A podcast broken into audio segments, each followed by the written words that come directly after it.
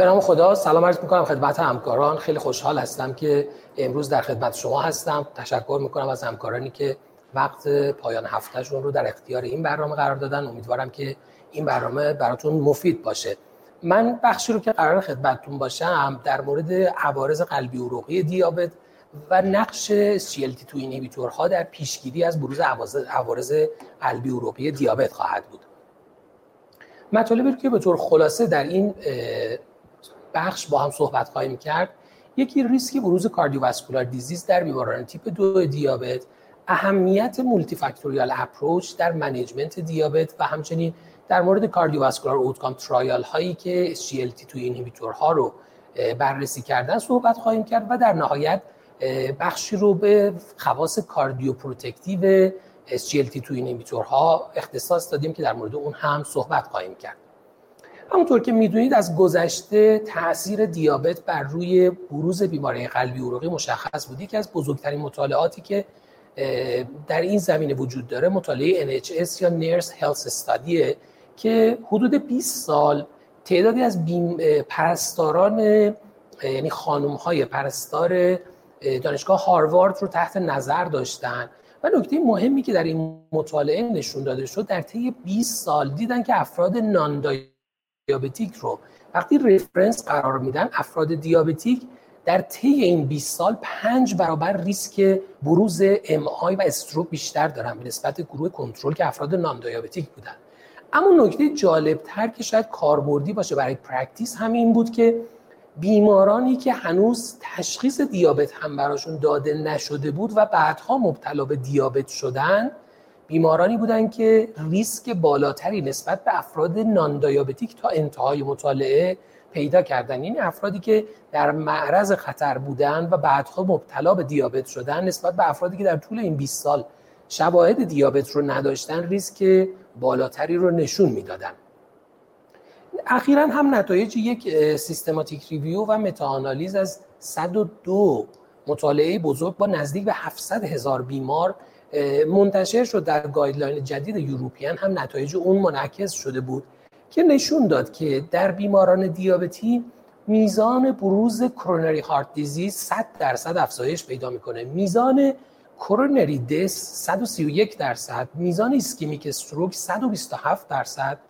میزان هموراژیک استروک 56% و سایر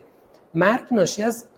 در حقیقت اختلالات عروقی دیگه غیر از سربروواسکولار دیزیز و کرونری هارت دیزیز 73% افزایش پیدا میکنه که همه نشون دهنده تاثیر قابل توجه دیابت در میزان بروز عوارض قلبی عروقی هستند.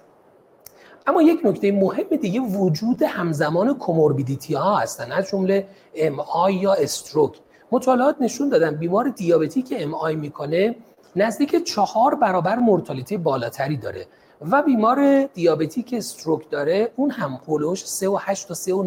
3.9 برابر ریسک مورتالیتیش افزایش پیدا میکنه، در حالی که بیماری که MI و استروک هر دو رو داره بدون اینکه ابتلا به دیابت داشته باشه نزدیک 3.5 برابر ریسکش افزایش پیدا میکنه و اگر بیمار دیابتی هم MI و هم استروک داشته باشه بین 6 تا 7 برابر ریسک مورتالیتی بالاتری داره. همه اینا نشون میده که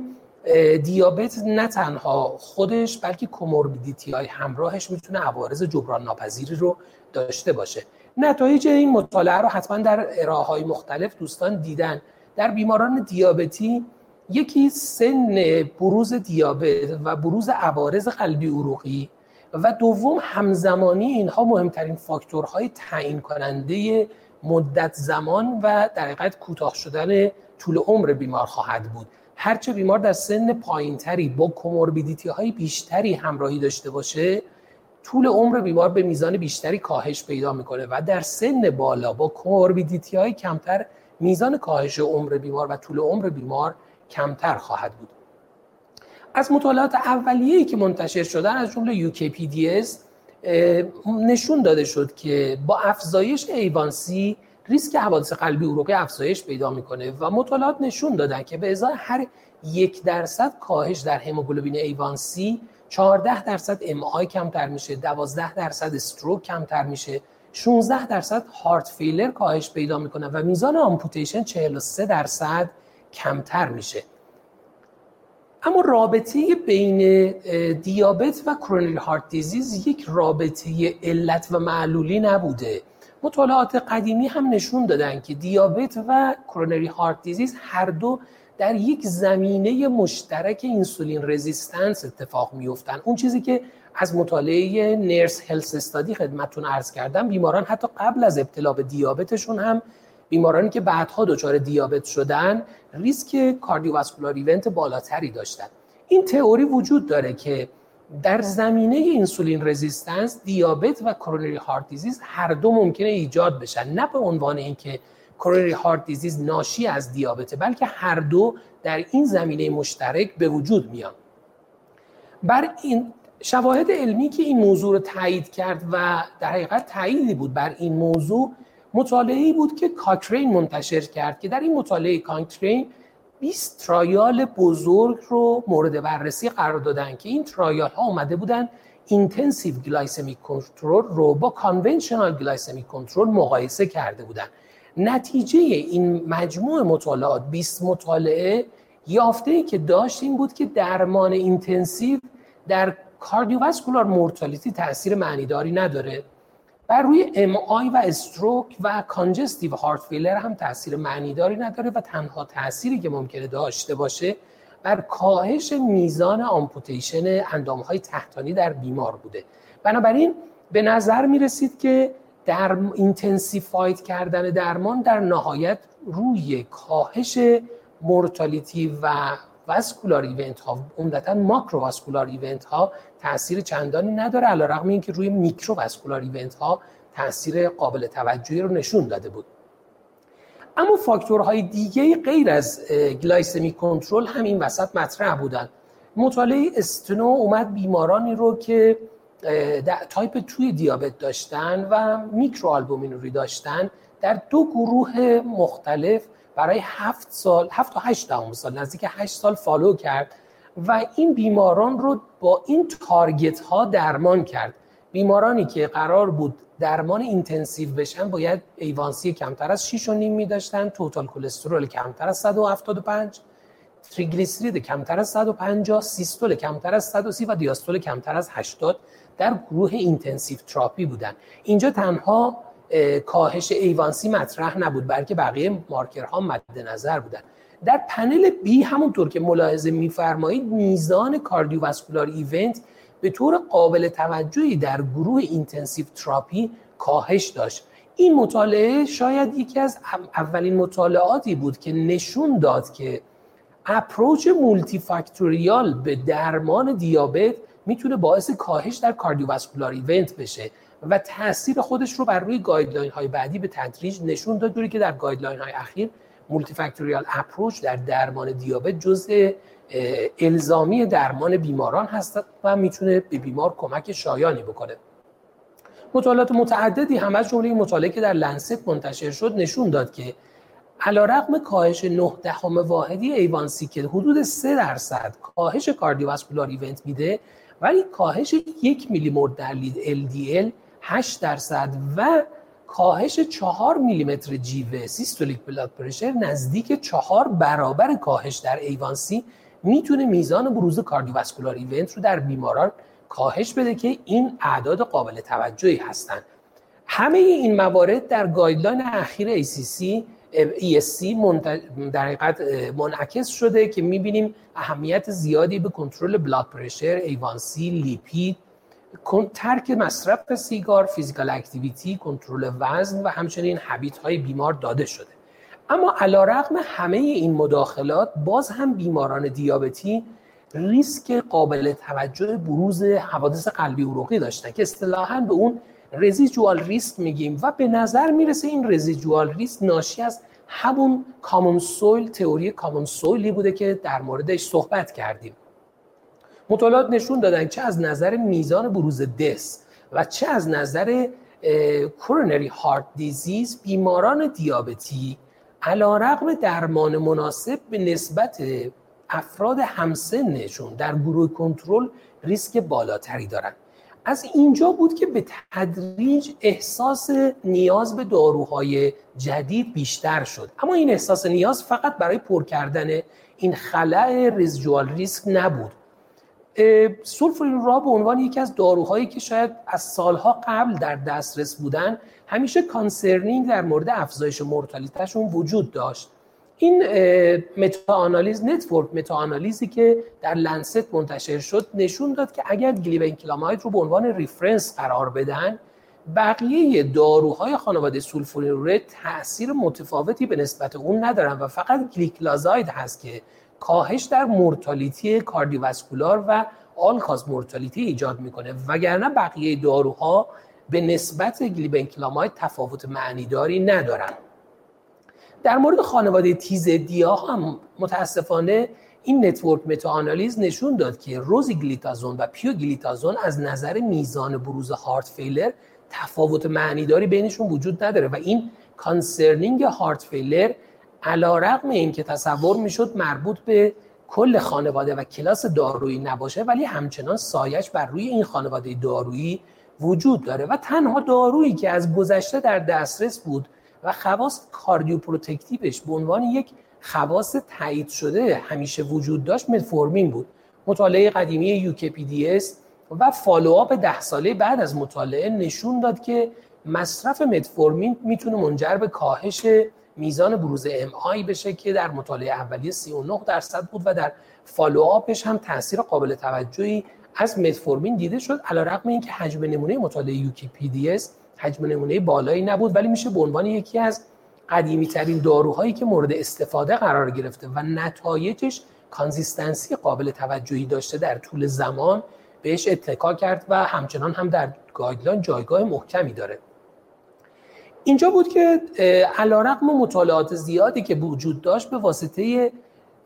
داروهای مختلفی که وارد مارکت شدن، جمع شدن یا عوارض قلبی عروقی داشتن یا حتی مطالعه آکورد که با درمان اینتنسیو گلوکوز لوورینگ سعی در کاهش ریسک داد، FDA و EMA در حقیقت الزامی رو برای شرکت‌ها منتشر کردن، FDA در 2008 و EMA در 2012 که از این به بعد داروی مجوز درمان دیابت دریافت میکنه که سیفتی کاردیوواسکولارش تایید شده باشه، که این زمینه ای شد برای CVOT یا کاردیوواسکولار اوتکام ترایال ها که میبینیم مطالعات بسیار زیادی از سال 2013 انجام شد. مهمترین گروه های دارویی که روشون مطالعه انجام شد و نتایج خیلی خوبی هم ازشون منتشر شد، داروهای DDPP4 SGLT2 inhibitor ها و GLP-1 receptor آگونیست ها بودن که خب اغلبشون رو همکاران میشناسن و باهاشون آشنا هستن. ما عمدتاً در مورد کاردیوواسکولار اوتکام ترایال هایی که در مورد SGLT2 inhibitor ها هستن، به طور اخص 4 ترایالی که اینجا ذکر کردم، یه مرور کوتاهی خواهیم داشت، اگرچه همکاران حتماً خیلی خوب باهاشون آشنا هستن. اولین مطالعه که در حقیقت شروع ورود این داروها به درمان بود، EMPEROR-REG OUTCOME TRIAL بود، مطالعه بسیار بزرگ با حجم نمونه نزدیک 7000 کیس که بیماران تایپ 2 دیابتی که استابلیشد کاردیوواسکولار دیزیز داشتن رو در این مطالعه وارد کردن. بیماران A1C بین 7 تا 10 داشتن و GFR بالای 30 بر اساس فرمول MDRD. پرایمری اوتکام مد نظر مطالعه 3 پوینت میس بود و مدت درمان بیماران 2.6 سال بود و بیماران برای نزدیک 3.1 سال فالوآپ شدن. مطالعه کانواس هم با حجم نمونه 4000 نفر پلاسبو رو با داروی کانواس در دو دوز 100 و 300 میلی گرم کاناگلیفلوزین در دو دوز 100 و 300 میلی گرم در حقیقت مقایسه کرد. اینکلوژن کرایتریا این مطالعه هم بیماران تایپ 2 دیابتی بود که هموگلوبین ایوانسی بین 7 تا 10.5 داشتن. اینجا نکته‌ای که وجود داشت، هم بیمارانی که کاردیوواسکولار دیزیز داشتن و هم بیمارانی که های ریسک برای کاردیوواسکولار دیزیز داشتن در این مطالعه وارد شدن و البته جی اف آر بیماران باید بالای 30 می بود. اوتکام مد نظر مطالعه 3 پوینت میس بود و مدت متوسط فالوآپ بیماران هم 126 هفته در نظر گرفته شده بود. مطالعه بعد DECLARE-TIMI 58 بود که این مطالعه با حجم نمونه قابل توجه نزدیک 17000 بیمار داروی داپا با دوز 10 رو با پلاسبو مقایسه کرد. اینجا بیماران دیابتیکی که یا مولتیپل ریسک فاکتور داشتن یا استابلیش کاردیوواسکولار دیزیز داشتن به شرط اینکه هموگلوبین ایوانسی بالای 6.5 و جی اف آر بالای 60 داشته باشن وارد این مطالعه شدن. همینجا تفاوت مطالعه دیکلیر با مطالعات قبلی مشخص میشه که ایوانسی پایینتری رو در این مطالعه داشتیم و البته جی اف آر بالاتری رو. پرایمری اوتکام این مطالعه هم 3 پوینت بیس و مدت فالوآپ بیماران هم به طور متوسط 4.2 سال بود. جدیدترین مطالعه ورتیس هست که داروی ارتو رو در دو دوز 5 و 15 با پلاسبو مقایسه کرد. در مجموع حجم نمونه بیش از 8000 بیمار رو وارد این مطالعه کردن که سن بالای 40 سال داشتن، دیابت تیپ 2 با ایوانسی بین 7 تا 10.5 و البته این هم مثل مطالعه امپارگ اوتکام همه بیماران استابلیشد کاردیوواسکولار دیزیز داشتن و پرایمری اوتکام بیماران مطالعه 3 پوینت میس بود و متوسط فالوآپ بیماران هم 3.5 سال. من دیستریبیوشن آتروسکلروتیک کاردیوواسکولار دیزیز رو در این 4 مطالعه کنار هم گذاشتم چون در انتها باز تأکیدی روی این موضوع خواهیم داشت. مطالعه امپارگ و ورتیس مطالعه بودن که 100% بیمارانشون کاردیوواسکولار ایونت رو داشتن. مطالعه کانواس نزدیک 1/3 بیمارانشون فقط ریسک فاکتور داشتن و کاردیوواسکولار ایونت نداشتن و مطالعه دیکلیر نزدیک 2/3 بیمارانش بیمارانی بودن که کاردیوواسکولار ایونت نداشتن و فقط ریسک فاکتورهای قلبی عروقی رو داشتن. چون نتایج مطالعات رو در ادامه می‌خوایم ببینیم، دوست داشتم این قسمت رو بدونید که در جریان باشید چه تغییراتی ممکنه در مطالعات ناشی از اینکلوژن کرایتریای مطالعه ایجاد بشه.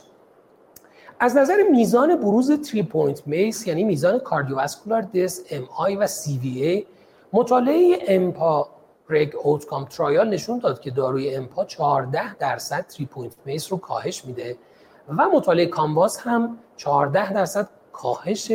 میزان 3 پوینت میس ناشی از مصرف کاناگلیفلوزین رو نشون داد، ولی دیکلیر و ورتیس تفاوت معنیداری رو نشون ندادن و مطالعه ورتیس فقط از نظر نان اینفریوریتی دارو رو نشون داد که سیف هست از نظر 3 پوینت میس. از نظر کاردیوواسکولار دس تنها دارویی که بین این داروها تفاوت معنیداری ایجاد کرد و کاهش قابل توجهی رو به دنبال داشت داروی امپا بود که 38% کاهش در کاردیوواسکولار دس ایجاد کرد که این تفاوت کاملا واضح و فاحشی با بقیه داروهای همین خانواده در مطالعات مشابه بود.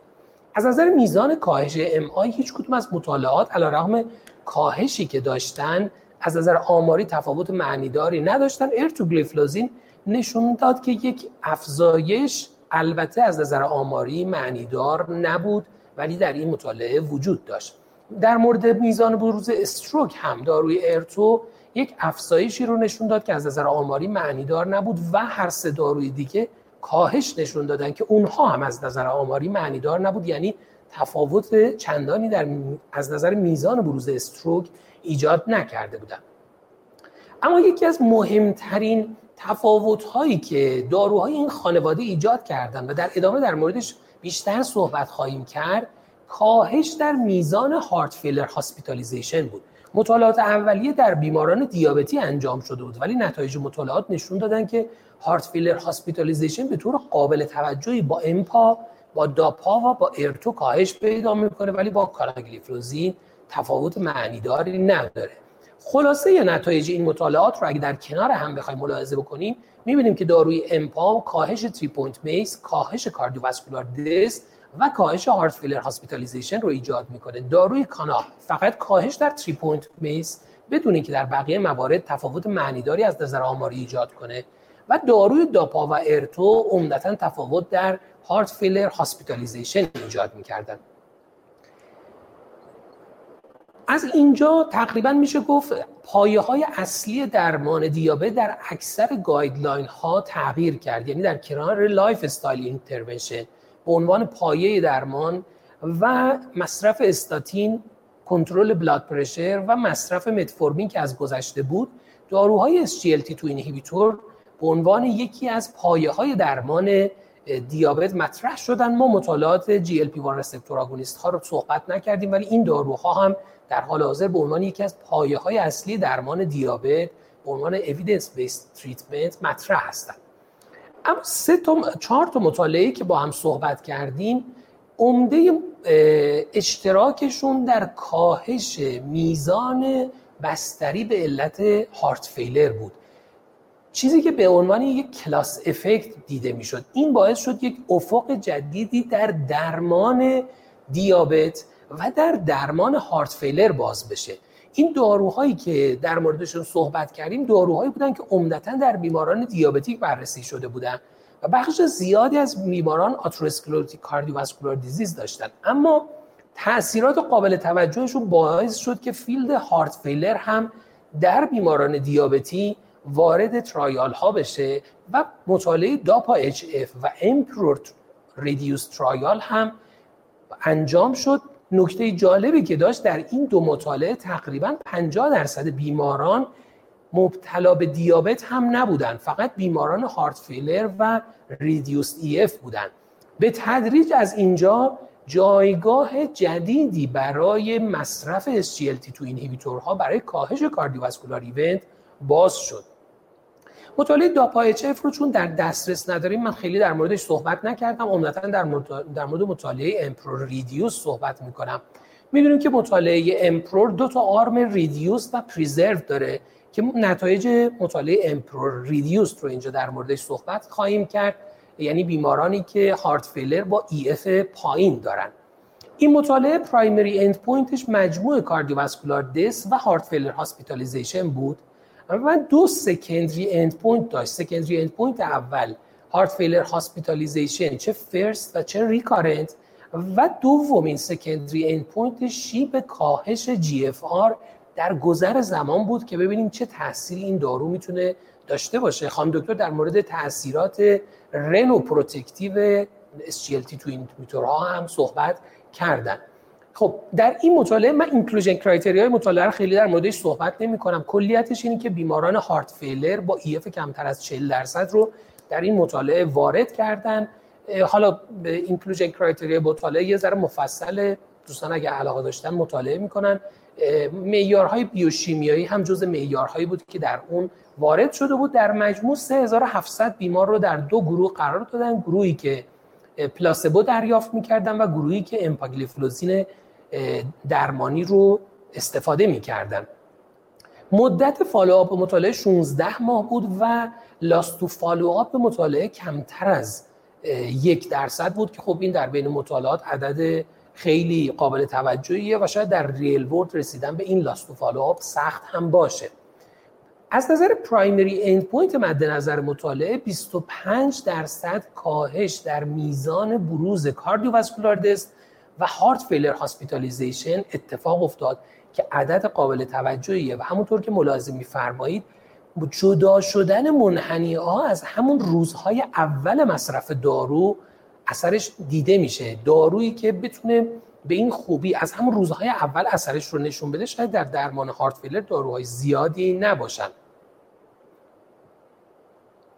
نکته دوم از نظر هاسپیتالیزیشن برای هارت فیلر بود، چه اپیزود اول و چه به صورت ریکارنت، که 30% کاهش در هارت فیلر هاسپیتالیزیشن به دنبال مصرف داروی امپاگلیفلوزین اتفاق افتاد که باز کرف سپریشن رو اگر دقت بفرمایید کمتر از 3 ماه کرف سپریشن اتفاق میفته و این مدام هم در حال افزایش هست، جدا شدن منحنی ها از همدیگه. و نهایتاً رنال اند پوینت ها، کامپوزیت رنال اند پوینت های مد نظر مطالعه هم 50% کاهش نشون داد که نشون دهنده تاثیر مثبت این دارو در درمان بود. بنابراین از نظر پرایمری اند پوینت ها کامپوزیت کاردیوواسکولار دث و هارت فیلر هاسپیتالیزیشن، گروهی که امپاگلیفلوزین رو مصرف کرده بودن کاهش قابل توجهی داشتن، ضمناً از نظر هاسپیتالیزیشن برای هارت فیلر و همچنین شیب کاهش GFR هم گروهی که امپا رو مصرف کرده بودن کاهش قابل توجهی رو نشون دادن. شاید از اینجا بود که ACC برای اولین بار وارد در حقیقت درمان نارسایی قلب و دیابت شد و یک استیتمنتی رو منتشر کرد که اندیکاسیون‌های مصرف SGLT2 اینهیبیتورها و در کنار اون GLP-1 رسپتور آگونیست ها رو در بیمارانی که تایپ 2 دیابت داشتن به طور کلیر با ایندیکیشن ها مشخص کرد که در چه بیمارانی از این داروها همکاران کاردیولوژیست استفاده بکنن، برای اینکه دیگه به تدریج این داروها داشت وارد فیلد درمان کاردیولوژیست ها هم میشد و برای اولین بار این داروها وارد گایدلاین های نارسایی قلب شدن. تنها گایدلاینی که در حال حاضر آپدیتش منتشر شده گایدلاین 2020 کانادایی هارت فیلر هست که بر اساس این گایدلاین همونطور که ملاحظه می‌فرمایید توصیه شده که داروهای SGLT2 inhibitor از جمله امپا، کانا و داپا تا اون زمان مطالعه ورتیس منتشر نشده بوده، توصیه شده که در درمان بیماران تایپ 2 دیابت که آتروسکلروتیک کاردیوواسکولار دیزیز دارن با هدف کاهش هارت فیلر هاسپیتالیزیشن و کاهش دس استفاده بشه و یک ریکامندیشن استرانگ با های کوالیتی اوییدنس در گایدلاین وارد شده. اما ریکامندیشن ها به این محدود نشده. با توجه به اینکه تا اون زمان مطالعه داپا HF منتشر شده بود و EMPEROR-Reduced بعد از این گایدلاین منتشر شد، توصیه بر این بود که داپاگلیفلوزین رو در بیماران تایپ 2 دیابت که سن بالای 50 سال دارن و ریس فاکتورهای آتروسکلروتیک کاردیوواسکولار دیزیز دارن با هدف کاهش هارت فیلر هاسپیتالیزیشن استفاده بشه. اینجا دیگه فقط بحث ریس فاکتورها مطرح شده در مورد داروی داپاگلیفلوزین در بیماران دیابتیک. این هم به پشتوانه مطالعه دکلیر بوده که بیمارانی که ریس فاکتور داشتن و کاردیوواسکولار ایونت اتفاق نیفتاده بود رو وارد مطالعه کرده بود.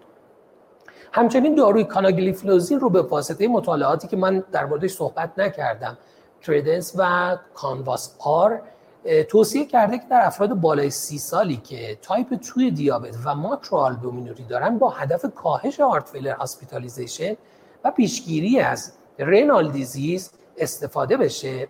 نکته مهم و جالبی که گایدلاین داره و شاید قابل توجه باشه توصیه گایدلاین به مصرف داپا در بیمارانی که EF کمتر از 40% دارن و دیابت تایپ 2 دارن با هدف کاهش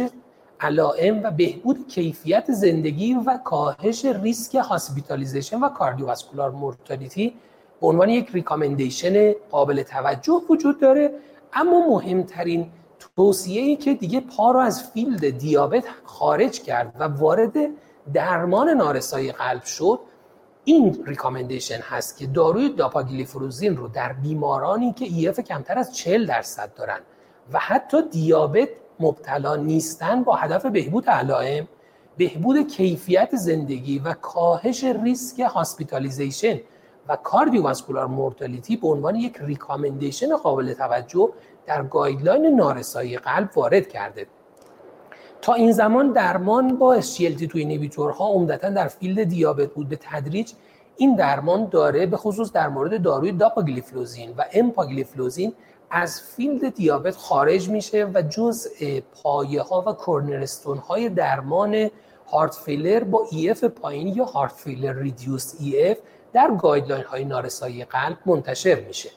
اما اگر بخوایم کاردیوواسکولار پروتکشن بیماران دیابتیک رو در حد یک اسلاید به طور خلاصه با هم مرور کنیم، صرف نظر از گلایسمیک تارگت پرسونالایز که بر اساس وضعیت بیمار در نظر گرفته میشه، استفاده از ایجنت هایی که بر اساس کاردیوواسکولار اوتکام ترایال ها سیفتی و کاردیو پروتکتیو بودنشون تایید شده جزء اساس درمان دیابت هست و همچنین مولتی فاکتوریال اپروچ، یعنی کنترل بهتر بلاد پرشر، کنترل بهتر لیپید،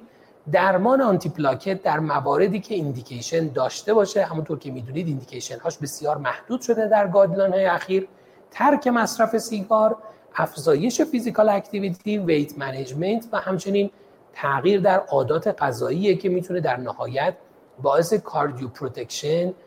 در بیماران دیابتی بشه. ممنونم از وقتی که برای این برنامه گذاشتید. تشکر میکنم از اسپانسر برنامه شرکت محترم سیناژن و اروند فارمد و امیدوارم که این ارائه مورد توجه شما قرار گرفته باشه. ممنونم از توجه شما.